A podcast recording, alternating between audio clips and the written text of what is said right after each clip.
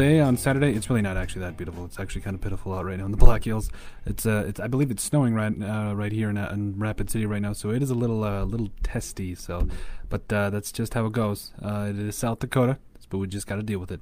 Um, Tristan Quinn joined us today, so we're just going to do this uh, episode solo. Uh, we're going to get this episode done, have a lot of fun with it. Once again, thanks all, all of you for coming along for episode 64. Really excited to get this thing moving today.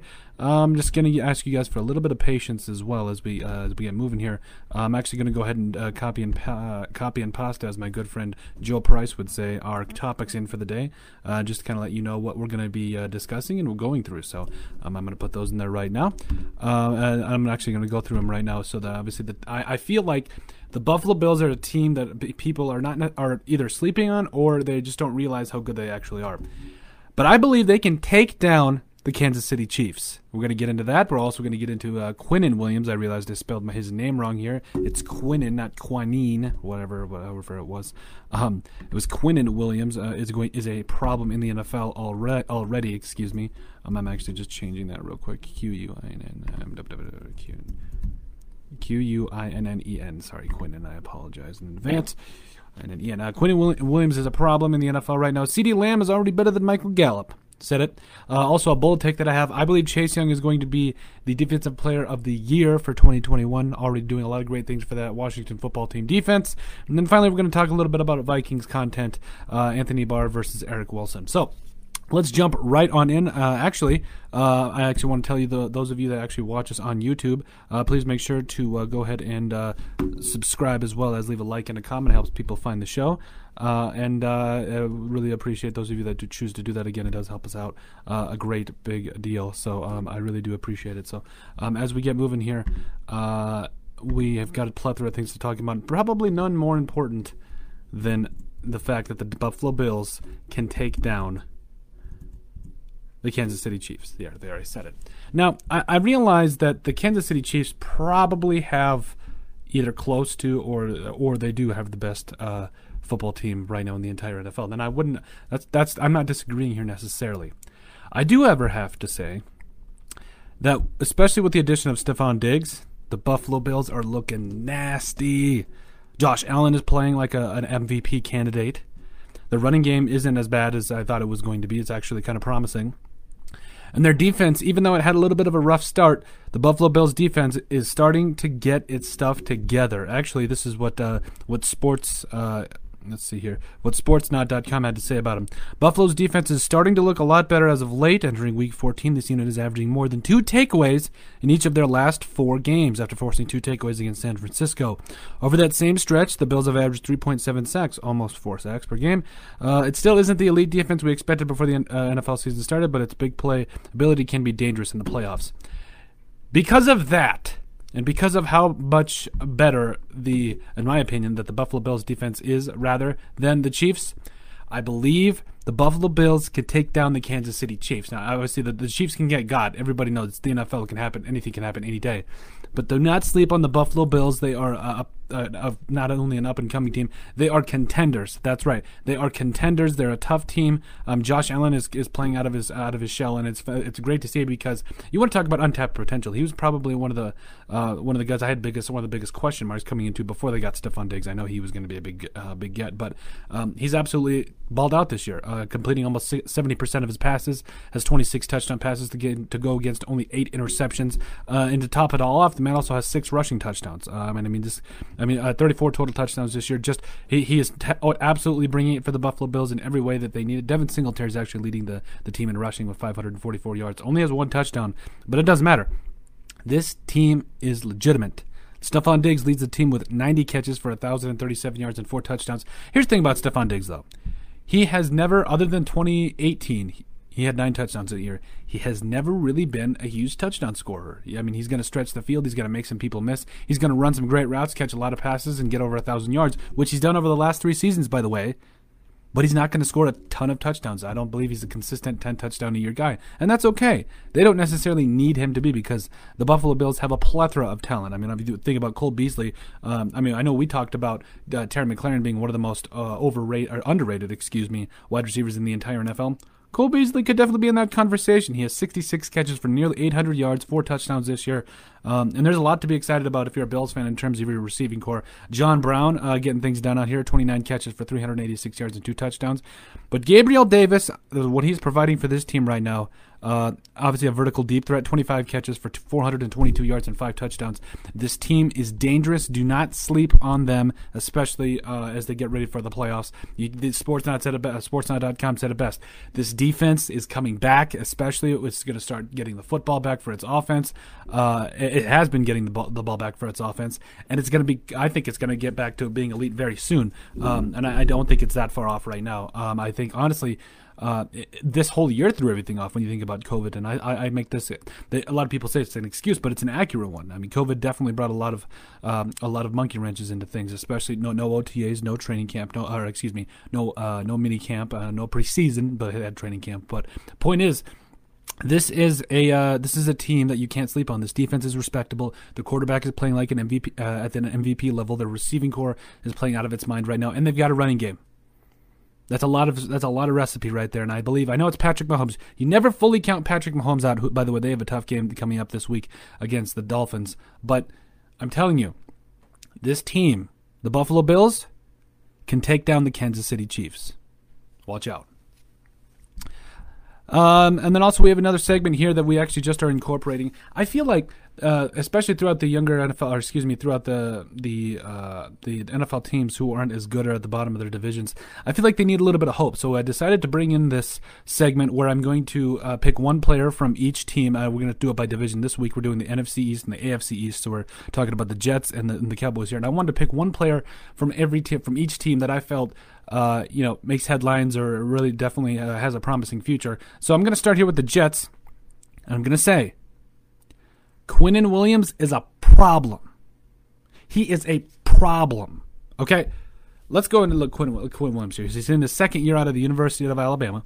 He had he has so far uh, before I get into his stats, he's actually six foot three, over three hundred pounds. He's a man, only twenty three years old.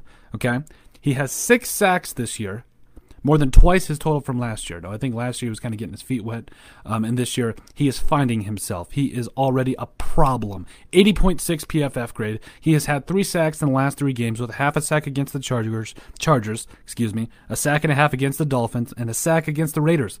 He is probably, other than you know uh, maybe other a couple of other players, I I say in my opinion, Quinnen Williams is without a doubt, the brightest spot on the Jets. And that's not necessarily a great thing to say right now. I mean, they've got some good players. I mean, you get, you want to talk about Denzel Mims and a lot of uh, a lot of offensive weapons they have. They actually they do have some weapons. Their offensive line is tough though.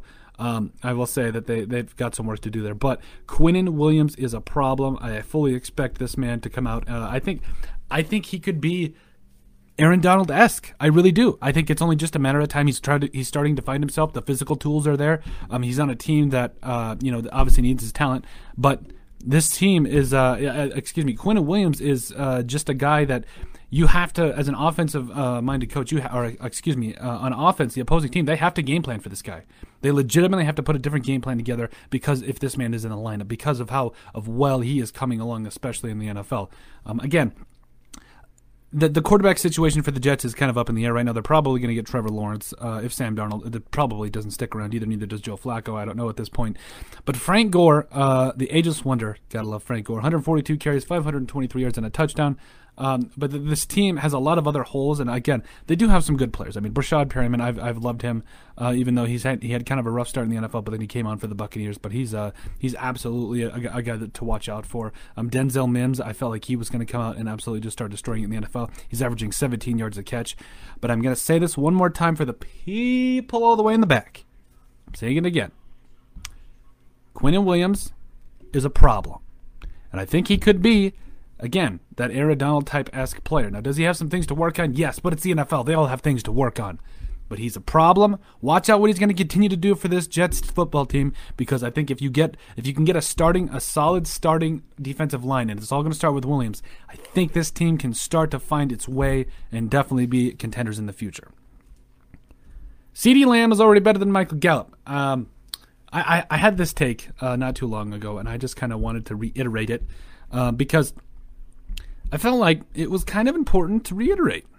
if you think about it, there was this year was probably uh, I would say the most talented wide receiving corps ever to come out. Uh, or excuse me, the wide receiver group to come in this year's draft. I don't think it's in a debate. I mean, you got you're talking about guys like Justin Jefferson, CeeDee Lamb, Jerry Jeudy. I mean, the list goes on.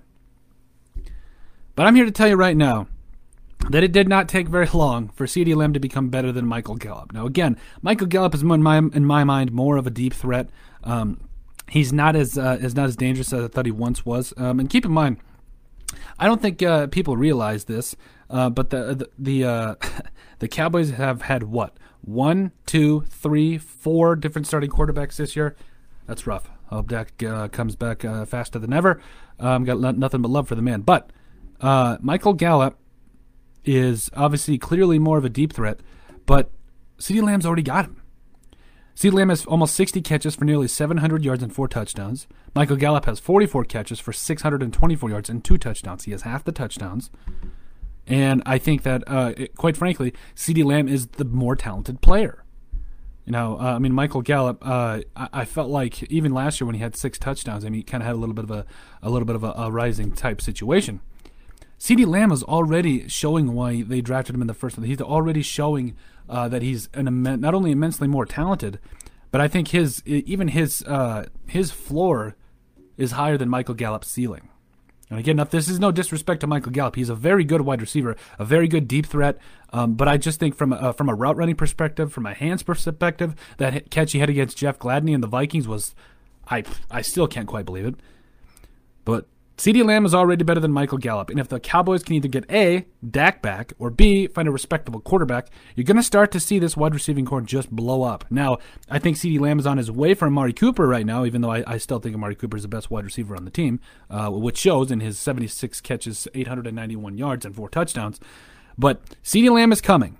He is going to be a problem as well, uh, and I, I, think that he is definitely a bright spot. Both Quinnen Williams and CeeDee Lamb are bright spots for the Jets and the Cowboys, respectively, and it's a good idea to keep a mind on both, or keep an eye on both. Excuse me. Uh, bold take. This is okay. I, I I have to preface this by saying I don't know if you guys. I'm always on like Instagram and I'm always you know watching you know what NFL coaches are saying about players and what players are saying about NFL coaches. I don't know if you guys saw it, but Mike Tomlin, uh, I believe he was mic'd up for when the Steelers played uh, the, the Washington football team, and he said to Chase Young, "I don't ever want to lose enough games to get a guy like you because that basically means you're losing what 12 to 15 games. I believe it was what the quote said." Um, and I mean Chase Young, all he could do was laugh because Chase Young is that type of player. Just look at the man compared with everybody else. It's just he's a cheat code. He is going to be a cheat code, especially for how well how well built he is. How well, uh, I mean, I, I, think it was what his third or fourth game. He was already getting triple teamed in the NFL. I'm telling you right now, especially and again, this isn't just because of how well uh, Chase Young has been playing. I mean, if you want to just talk about a guy that's been balling out, I mean, yeah, uh, obviously he's not uh, uh, as a rookie, he's not leading the NFL in sacks or anything. He's only got four, but he's got a 78.1 PFF grade. He's forced three fumbles, uh, has 23 total, uh, excuse me, I believe 24 total tackles. Um, he's missed a couple of games due to injury as well. But when he steps on the field, opposing offenses know that this kid, this he's a kid. All right, keep that in mind. He's still very young. He is a problem. He is. I know I've been saying that around everybody, but he is going to elevate that. He's already elevating that Washington football team defense. I mean, when you think about a guy like Montez Sweat who had a pick six against the Cowboys, I mean, it is the Cowboys, but still, it's it's respectable. This team, this defense specifically, uh, and I mean, Alex Smith, his, his comeback has been amazing too. But this defense specifically has been balling out. I mean, and they've got they got players at every every part or every level of their defense that I think are making a huge difference. I mean, I just checked, I just touched on it. Chase Young already transforming that defense from a pressure type situation um, I also have to say a little bit about Michael Thomas, or excuse me, Logan Thomas. I've predicted he would break out. Guess who has almost 50 catches and five touchdowns this year? Sorry, I had to say it before we got uh, any more. Terry McLaurin's can have a thousand yards too. I'm sorry, I know I get I know I get uh, sidetracked uh, very easily. But I mean, they got guys like on every level of the defense here. I got to get back here. Like Ronald Darby's a respectable corner. Uh, Cole Holcomb is a, is a great linebacker. I think he's to develop into a very nice um, linebacker for the Washington football team. Um, even guys like Kamren Curl uh, and also I mean Chase Young, uh, Montez Sweat. This defense, uh, I mean, Jonathan Allen, Da'Ron Payne, is all this defense is already showing people how dangerous they really are. Chase Young, four and a half sacks, excuse me, not four. Um, Ryan Kerrigan, who's coming off the bench, by the way, the legend Ryan Kerrigan has five and a half sacks this year.